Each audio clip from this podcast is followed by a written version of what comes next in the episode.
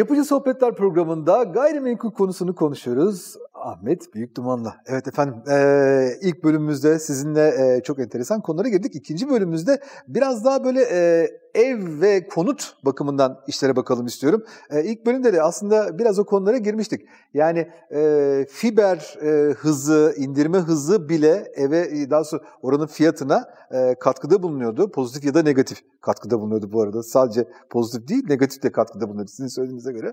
E, biraz e, evlerin yapısının, doğasının e, evin fiyatına katkısına girmek istiyorum izninizle. Estağfurullah. Yani sağlamlığı, evin e, yapım e, materyali evin fiyatına katkıda bulunuyordur herhalde. Tabii tabii tabii olmaz mı? E, hem de çok. Şimdi bakın Türkiye'de yapılmış araştırmalar var. Konut fiyatına en çok etki yapan unsurlar nelerdi? Birinci sırada lokasyon geliyor. Ama bu lokasyon kavramının değişmeye başladığından bahsettik. İkinci sırada evin yapısal özellikleri. Dolayısıyla evin kalitesi değeri üzerinde çok belirleyici hale geliyor. Şimdi evin kalitesini de ikiye ayırmamız gerekiyor konut olarak. Bir sizin sahip olduğunuz e, ünitenin kalitesi, iki içinde bulunduğunuz sitenin kalitesi. Yani tek başına sizin evinizin çok iyi olması yetmiyor. İçinde bulunduğunuz sitenin sosyal olanakları, havuzu, parkı, yeşil alanları gibi unsurlar. Ama bunlar fizik unsurlar bir taraftan. İşte evin yalıtımı, e, evin içinde kullanılan e, enerji verimliliğini etki eden unsurlar. Enerji verimliliğini eskiden konuşmazdık ama öyle bir enerji durumuna geldik ki, ki tabii yalıtmalar e, vesaireler. Yalıtım o kadar hızlı geri dönüyor ki ev fiyatına. Aynen. Evin elde bulundurulurken katlanılan bakım maliyetleri ya da o sayede elde edilen tasarruflar da değer üzerinde önemli hale geliyor. E, ve de görünmeyen yani e, bir başka boyutta da işte biraz önce konuştuğumuz internet bağlantısı gibi unsurlar ev fiyatı üzerine oldukça etkili oluyor. Yani yalıtım mesela her ay 300-500 lira ev bütçesine katkı olarak geliyor. Evet. Şimdi bunu kapitalize edin. Bakın bizim öyle bir kavramımız var. Kira çarpanı diye bir şey. Evin değeriyle fiyatı arasındaki ilişkiyi bulmak için kullanıyoruz. Diyelim ki evin kirası 10 bin lira. Kira çarpanımız 300 ay. O evin değeri 3 milyon lira. Tabii. Eğer sizin iyi yalıtılmış bir konutunuz var. 500 lira kar ediyorsanız. kar ediyorsanız 500 çarpı 300. Demek ki 150 bin lira evin değerine katkısı olan bir şey var. Çok feci bir şeymiş bu ya. böyle düşününce hakikaten hiç 300 olarak çarpmadığımız için, öyle düşünmediğimiz evet, için. Evet, yani bu böyle evin değerine katkısı böyle hesaplanıyor. Müthiş bir şey. Peki e, yakın zamana kadar aslında gündemimizde olan, niye şimdi gündemimizden çıktığını bilmediğim bir de e, hani evin fiyatını etki eden deprem konusu vardı. Depreme karşı dayanıklılığı vardı. Buralar pek tartışmıyoruz sanırım bunu. Şu aralar tartışmıyoruz ama çok önemli bir konu. Çünkü Türkiye'deki konutlar... Yani ilk depremde hani 20-25 sene içinde olacak diyorlardı. Geldik o 20-25 sınırlarına. 23-24 e, sene olmuş. Demek ki eli kulağında ve de çok önemli. Çok az tartışıyoruz bunu ama yani ben hani en son İstanbul'da bir depremde e, hani bu konu depreme dayanıklı konutlardan birindeydim. Ve gerçekten de çok mutlu hissettim kendimi. Çok rahat hissettim yani. Hiç koltuktan bile kalkmadım neredeyse. Depreme dayanıklılığın iki boyutu var. Bir, bulunduğunuz zeminin sağlam olması lazım. İki, üzerindeki binanın depreme dayanıklı olması gerekiyor. E buna insanlar dikkat ediyor, şey hatırlatıyor. Aradaki minik depremler hemen değer göçü yaratıyor. Hemen fark ediyor. Hemen yaratıyor. Yani e, anında ertesi gün fiyatlar birdenbire etkileniyor. Yani şu anda hiç deprem konuşulmuyor yani depremin ona etkisi konuşulmuyor. O beni çok şaşırttı. Onun için sorayım dedim size. Evet. Yani bizim e, bu konuda şey yapmamız gerekiyor. Konut stoğumuzu hızla yenilememiz lazım. Bir ara şey vardı ya depremden hemen sonra işte Konya'ya mı yerleşsek? İşte Ege'ye mi yerleşsek diye. Ege'ye yerleşmek isteyenler de ben şeyi konuşuyordum. Yani sizce oradaki amfitiyatrolar bakımsızlıktan mı yıkıldı? Hani bunu biraz düşünsek mi acaba diyordum. Ege'de de tabii deprem var ama en önemli unsur şu. Tek katlı bir evdeyseniz hiçbir deprem zaten sıkıntı yapmıyor. Yani kaç olursa olsun. Müthiş. Peki e, yani buna peki e, şöyle bakmak mesela oturma amaçlı dedik bir ayırdık. Diğer taraftan da hani yatırım amaçlı dedik ayırdık. Bunların içinde bu saydığımız faktörlerin etkisi herhalde daha fazla ya da daha az olabiliyordur. Tabii. Yani oturma amaçlı almadığınız bir evin yalıtımına çok dikkatli bakmazsınız gibi geliyor. Çok haklısınız. Zaten e, bu amaçla yani e, değer amaçlı yatırım yapanlar ona dikkat ediyorlar. Çünkü evi satarken o özellikler yine fiyat olarak geriye dönecek. Ancak kiralama amaçlı e, konut edinimlerinde kiracılara binecek olan e, külfetlere çok da dikkat edilmiyor açıkçası. Peki ev alırken e, yine ben sonradan e, gündemimize bunun girdiğini düşünüyorum. 2000'lerden sonra gündemimize girdiğini düşünüyorum. Mesela yeni yapılan evlerde şeylere bakılıyordu. Havuzlu olsun. Hmm. Mutlaka işte havuzlu olsun filan. Bu da gerçekten sonrasında evin fiyatını değiştiren bir unsur oldu mu? E tabi bazen artı değerde katkıda bulunuyor. Bazen de eksi. Yani havuz her zaman pozitif katkı yapmıyor. Çünkü Neden? yaşınız ilerledi. Havuzda bir sürü çocuk cıbır cıbır yapıyor. Oo, çok güzel. Sizin için o evin aslında aslında şöyle bir durum var. Şimdi değer dediğimiz şey subjektif. Nasıl aynı İskender'den ikimiz farklı lezzetleri ve hazzı alıyorsak aynı evden de farklı insanlar farklı faydalar elde ediyorlar. O yüzden böyledir. Mesela havuzlu sitelerde, havuza yakın evlerde yaşlı insanlar olmak istemezler yani. O Niye tabii onun aylık götürüsü de götürüsü de önemli. Girip kullanmıyorsanız niye o aidatı ödeyesiniz?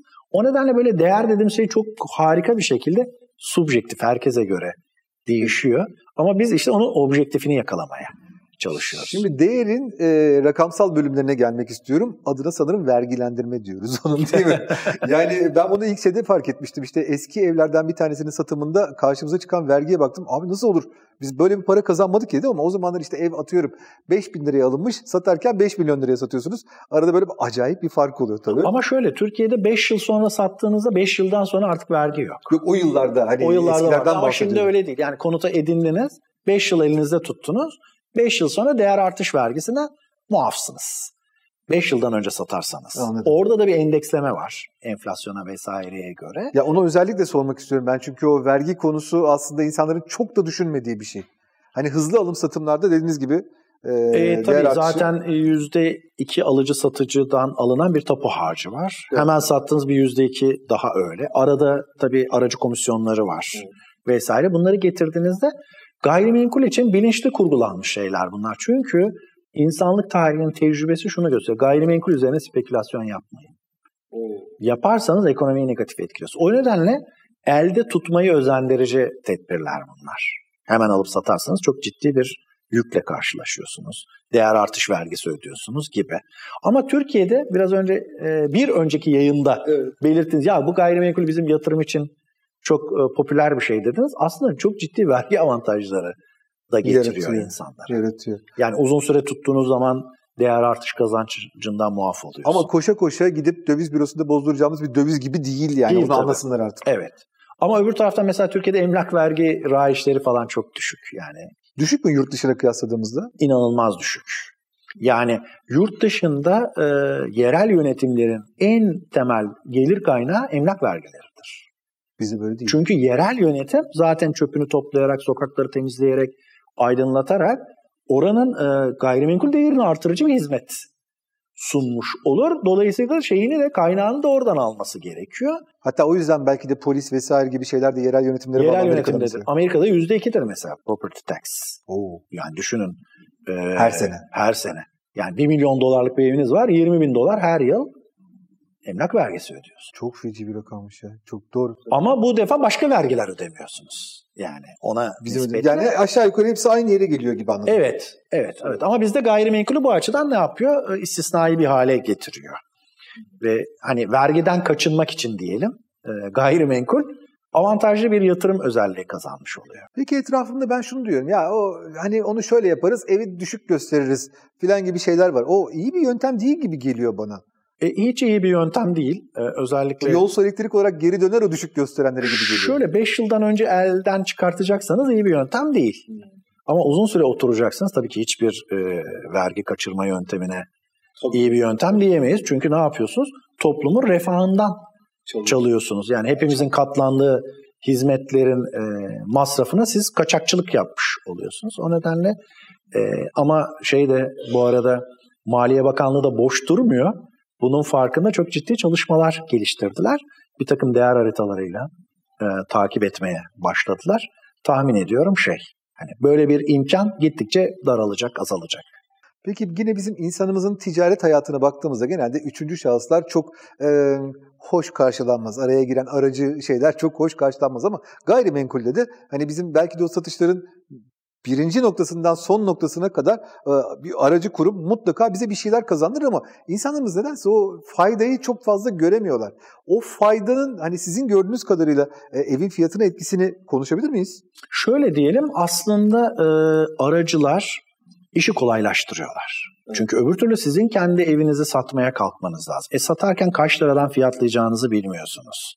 Nerede bunu ilan edeceğinizi bilmiyorsunuz. Gelen e, alıcı adaylarının ciddiyetini, sizin konutunuza ihtiyacınız olup olmadığını, o alıcı adayıyla yürünüp yürünemeyeceğini siz bilmiyorsunuz. Bütün bunlarla kendi değerli olan zamanınızı vermek zorundasınız ve zamanınızın da bir maliyeti var aslında. Oysa bu konuda uzman olan arkadaşlar hangi müşteri kitlesine, hangi fiyattan bunun pazarlanabileceğini, gelen o müşteri kitlesinden sizinle satışa dönüşebilecek olanları ayıklamayla uğraşıyorlar. Yani belki evinizi satarken birkaç tane evinizi gözen, gezen alıcı adayı görüyorsunuz ama o adaylar belki 10-20 kişinin içinden elinerek oraya gelmiş oluyorlar. Size çok ciddi ölçüde zaman kazandırıyor. Sonra e, konutun tanıtılması, gerçekten ona ihtiyacı olan insanla buluşturulması çok önemli. Çünkü bir konuta en yüksek ödemeyi yapacak olan kişi onu en çok arzulayan kişidir. Onu en çok kim arzular? O konuttan en çok faydayı sağlayacak olan. Dolayısıyla konutun özellikleriyle onu satın alacak kişinin beklentileri ve tatmin düzeyini maksimize edecek koşulları ancak aracı yakalayabilir. Evet, evet. Ve onu bulduğu zaman da sizin evinize ödenebilecek en uygun tutar, en yüksek tutarı yakalamaya çalış. Aynı zamanda da alıcının da parasıyla kendisini tatmin edecek, ona en çok faydayı sağlayacak konutu bulmasına yardımcı olur. Hem zaman kazandırır hem doğru konutla doğru yatırımcı ya da oturumcuyu buluşturma görevi üstlenir. O nedenle de katkısı büyük tabii. Peki bu anlattıklarınızı çok karşılayan bir şey var. Ee, ben bütün internet satıcılarının yani e, internette o aracı kurumların e, doğuşuna sahne oldum. Hani ilk kurulduğu günlerde oradaki insanları kurucularıyla konuşma fırsatı yakalamıştım. Gerçekten de onların varlığı bizim emlak piyasasında, gayrimenkul piyasasında bir şeyleri değiştirdi o zaman. Yani çünkü Tabii. bu anlattıklarınızın hepsini yerine geçiyor gibi. İnsanları birebir karşılaştırıyor, buluşturuyor. Doğru fiyatı belirlemek için artık bayağı insanlar internete bakıyorlar. Tabii. Tabii. Yani mukayese ediyorlar evet, neler evet, var evet. benzer özelliklerde diye. Zaten şöyle bir şey olmuş oluyor. Aslında bizim e, iktisadi piyasaların çalışması için bilgiye erişimin çok kolay olması lazım. Çünkü pazar dediğimiz şey neden oluyor? Alıcı ve satıcının buluştuğu yer. Eskiden fiziki pazarlar vardı. Evet. Hani siz tek başınıza bir mal alıp sokağa çıksanız pazar olmazsınız. Evet. Ama sizin gibi aynı üründen satan 5-6 kişi olsa orada bir pazar oluşuyor. Pazar gezelim diye bir laf var. Tabii. Dolayısıyla bir fiyat oluşuyor. Ee, bu fiyat oluşma sağladı. Bazen şeyler de ya bu siteler yüzünden fiyatlar artıyor falan. Aksine siteler piyasadaki e, alıcı ve satıcının daha geniş bir bilgi setiyle hareket etmesini sağlıyor. Geniş bilgi, geniş enformasyon e, piyasaların daha etkin işlemesine. Orada korkulan biraz spekülasyon yapıyorlar mı acaba şeydir ama o kadar çok data var ki orada speküle etmek için çok zor gibi geliyor bana. Şimdi bir de gayrimenkul piyasasının şöyle bir özelliği var. Çoğu zaman münferit alıcı, münferit satıcı var. Evet. Yani tek tek bireyler evet. var. Yani hiçbirisinin bir pazar gücü yok. Yani şöyle olsaydı Türkiye'de bugün 500 bin konut piyasada 100 bini bir tane kuruma ait olsaydı onu fiyatlara etki etme yapabilirdi. Ama alıcı tek kişi, satıcı tek kişi hiçbirinin pazardaki fiyata etki edebilecek gücü yok. Şeydeki yani biraz aksak piyasadır, biraz monopolcu rekabet piyasasıdır lokasyon bağımlılığı nedeniyle ama belki de rekabet e, serbest rekabet piyasasına yakın bir piyasadır. Alıcı ve satıcının çokluğu nedeniyle gayrimenkul piyasası. Doğru, doğru. Peki e, bu noktada hemen ben şeyi sormak istiyorum. Bir e, yatırım yapmak istiyoruz kira için. Sizin söylediğiniz gibi getirisi olsun. Ya bunda mesela normal ev almaktan daha farklı bir dikkat etmek noktası var mıdır? Kira için ev alırken. Kira için ev alırken. Yani aslında çok bir fark yok. Sadece e, kira için ev alırken şuna dikkat etmek. Oranın ciddi bir kiralama piyasasının olup olmadığına. Üniversite bak, bak. gibi vesaire gibi. Gibi artı e, şey olmalı. Hani devir daim eden bir müşteri kitlesi. Şöyle düşünün. Kiraya vermek üzere bir yazlık siteden ev almak mantıklı değil. Veya kiraya vermek üzere bir villa sitesinden ev almak mümkün değil. Çünkü bu tür mülkler sahiplik piyasasıdır. Kiraya vermek için e, daha çok şeye bakmamız lazım. Hayata yeni atılan, e, belli bir e, konut sahibi oluncaya kadar kiracılık yapmak durumunda olan kişilerin talep edeceği konut tipleri ve konut lokasyonlarına yatırım yapmak gerekiyor. Bir de sizin dediğiniz gibi dünya öyle acayip değişiyor ki mesela günlük kiraya verme tarzı bir şey çıktı ve insanlar buna yönelik, buna özel, bunun kaldırabileceği evler e, almaya başlamışlar, yapmaya başlamışlar. Kadıköy'de bizim eskiden ya burada kim oturur dediğimiz her yer patlamış durumda mesela. O tür günlük kiraya verme şeyleriyle. Bir de kiracılık e, yani daha çok dünyada sahip olmak yerine kullanma piyasası güçleniyor. İşte bu gördüğümüz otomobiller, sokaktaki skuturlar vesaire bile yani kiralama tercih edilir bir şey haline geldi. E insanlar çok daha mobiller. Yani şöyle bir tabir vardı işte bir ev alalım şeye kadar e, teneşir vade burada otururuz falan. Yani Türk halkın klasik şeyi de buydu. 40 yaşına doğru bir ev alırsın sonra e, şeye doğru giderken imamın kayığına binerken evden çıkardınız. Şimdi öyle değil çünkü daha mobil bir dünya var. E, o yüzden de kiralama piyasası daha çok tercih edilmeye başlandı. Yani eç, eskiye göre. Çünkü şöyle diyorsunuz ya ben iki sene sonra çıkıp giderim. E niye şeye katlanasınız ki bu arada? alım satım masraflarına, değer artışı olduysa onun vergisi. Tam tersi değer düşüşü de olabilir. Yani onu da söylemek lazım. Gayrimenkul aldım, e, fiyatlar yukarıya gitti. Şimdiye kadar hep gidecek öyle bir şey de. Yani ama ben hiç görmedim ki düş, fiyatı düşen evler aldığından zarar eden. Ha enflasyona ezilir belki. Bir ama o da kısa vadede. Belki. Kısa vadede. Ama uzun vadede enflasyona karşı son derece dirençli. Ama kısa vadede öyle durumlar olur ki Dolar bazında geriye gider. Doğru, doğru, doğru. Altın bazında geriye gider. Üzülmek isteyene şey verilir yani. Verir, evet. Aynen. Peki e, şunu sormak istiyorum ben size. Son hani soru olarak da bunu getirmiş olayım. E, çok böyle sevilen kelimeler var. Basında özellikle kullanılan. Şimdi mesela bugünlerin en çok sevilen kelimelerin başında balon geliyor. Ve e, özellikle gayrimenkul piyasasından konuşurken o işte şöyle konut balonu oldu. Aa bilmem ne Türkiye'de balon var filan. Bu balon nedir? Gerçekten de böyle bir gayrimenkul balonu var mı? Ya çok doğru birisine sordunuz. Çünkü benim bir kitabımın adı Gayrimenkul Konut Balonu. İşte evet yani. Ve de bu balon muhabbeti o yüzden sonra 15 yıldır var Türkiye'de. Çünkü Amerika'da bir konut balonu vardı. Patladı. Biz de dedik ya Amerika'da varsa niye bizde olmasın? Değil mi? Değil mi? Orada varsa patladı. Hadi bizimkini de patlatalım falan dedik. E, patlamadı 15 yıldır. balon nedir isterseniz bir kısaca Lütfen, anlatayım. Şimdi balon fiyatlarda iktisaden temellendiremeyen bir artış demek. Yani fiyatlar artacak fakat bu artışa biz iktisadi bir gerekçe bulamayacağız. Peki iktisadi gerekçe bulamadığımız fiyat artışı nedir? Muhtemelen psikolojiktir. Yani altın dolu olmayan, temeli olmayan. Peki psikoloji nedir? İşte fiyatlar artacak, daha da artacak, daha da artacak. Bir gün birisi galiba artmayacak deyip vazgeçtiğinde herkesin durumu farkına varıp fiyatların çökmesi. İşte biz buna balonun patlaması diyoruz. O zaman neden şüphelenmemiz lazım? Ya fiyatlardaki artışın altında bir temel var mı? Şimdi bakalım Türkiye'deki fiyatlar artıyor mu? Artıyor. Peki bir temel var mı? Var. Nüfus, Nüfus artıyor bir. Yani talep kısmı büyüyor. İki, fiyatların artmaya başlıyor. Arz düşük. Bu da artıyor. Üç, konu stoğu eskiyor. Konu stoğu eskiyor. Demografik faktörleri biraz önce söyledik nüfusa. E öyleyse Türkiye'nin zaten yeterli konut arzının olmadığı bir yerde konut balonundan kolayca söz etmek mümkün değil. Şimdi dönüp bakalım fiyat artıyor. E her şeyin fiyatı artıyor. Demek ki bu fiyat artışı aslında ağırlıkla enflasyondan kaynaklı. Peki fiyat artışının enflasyonu aşan kısmı balon olabilir mi? Olabilir. Bundan şüphelenmek lazım. Ama o zaman şuna bakacağız.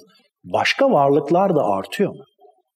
Mesela sadece konuta borsada artıyorsa, taksi plakası da artıyorsa demek ki aslında diğer varlıkların fiyatlarından belirgin bir şekilde ayrışıyorsa konut fiyatları o zaman şüphelenebiliriz. Çünkü o her varlığın fiyatı artıyorsa konut da bir varlık olduğuna göre orada da ondan şüphe. Üçüncüsü konutun kullanım fiyatıyla sahiplik fiyatı arasında kullanım fiyatından kastım kira. Çünkü onu alıp belli bir müddet kullanıyorsunuz. Bir 300 çarpanından bahsettik. Bir 300 çarpanından bahsettik. Şimdi şöyle diyelim. Bir konutu kiralamak demek ondan kısıtlı bir, belirli bir müddetle kullanmak. Satın almak demek sınırsız bir müddetle onu kullanma hakkını almak demek. Dolayısıyla kira ve fiyat bir paranın iki yüzü gibi aslında kullanım hakkını farklı zaman boyutunda ifade eden şeyler. Öyle olunca da bu ikisi arasındaki ilişkiyi ararız biz. O zaman şöyle diyelim, biraz önce 300 dedik. Konutların kiraları artmıyor Ama konut fiyatları ciddi oranda artıyorsa burada şöyle bir şey var. Kullanım faydasını aşan bir fiyatlama var demek o zaman da balondan şüphelenebiliriz. E şimdi Türkiye piyasasına baktığımızda böyle bir şey var mı? Yok. Nüfus artıyor, arz eksik, kullanım fiyatıyla piyasa fiyatı arasındaki çarpanlar birbiriyle dengeli tutuyor. tutuyor. Bir başka unsur daha var. Faiz oranı çok düşük enflasyon altında. O zaman da yatırım yapacak başka alternatif kalmıyor. Dolayısıyla şöyle diyebiliriz. İçinde bulunduğumuz koşullarda Türkiye için bir konut balonundan söz edemeyiz. E, dolayısıyla kiraların düşmesi için mantıklı bir sebep yok. Eğer şu anda bir bu kadar ev bir anda gündeme almayacaksak sihirli değnekte falan. Evet ama şöyle bir şey olabilir. Birdenbire ekonomi politikası değişti, faiz oranları patladı. O zaman konut fiyatlarında bir gerileme bekleyebiliriz. Ama, Ama bu bir çöküş. Şarta bağlı. Tabii şarta Şart. bağlı. Bu da bir çöküş olmalı. O zaman da diyoruz ki işte sönümlenme. Çünkü her balon patlayacak diye bir şey yok. Yavaş yavaş da sönümlenme. Tabii patlarsa çökme halinde. Ama sönümlenme yavaş yavaş geriye gelmesi. Burada da şey çok önemli. Faiz oranları ve e, kiralar arasındaki durum ne? Yani kiralardan çok daha hızlı konut fiyatlarının artması düşük faiz oranlarıyla mümkün. Yani o kadar çok düşünecek şey verdiniz ki bize gerçekten de e, hani böyle tamam ya budur deyip içinden çıkmak çok zor. Değil ama, ama elimizde şeyler var, göstergeler lazım. var. En azından bize bu doneleri verdiniz. Buna göre herkes yatırımını e, düşünerek yapmalı. Evini belki de ona göre seçmeli. Ahmet Bey gerçekten çok teşekkür ediyorum. Bu çok değerli bilgiler için efendim. Ben size teşekkür ederim. Başta ben olmak üzere bütün seyircilerin kafasında böyle farklı vizyonlar açtığınızı, yeni doneler verdiğinizi söylemek mümkün. Çok sağ olun. Sağ olun, siz sağ olun. Eksik olmayın. Evet, yapıcı sohbetlerinde böylece bir bölümünün daha sonuna geldik efendim. Farklı bölümlerde buluşmak üzere diyoruz. Hoşçakalın.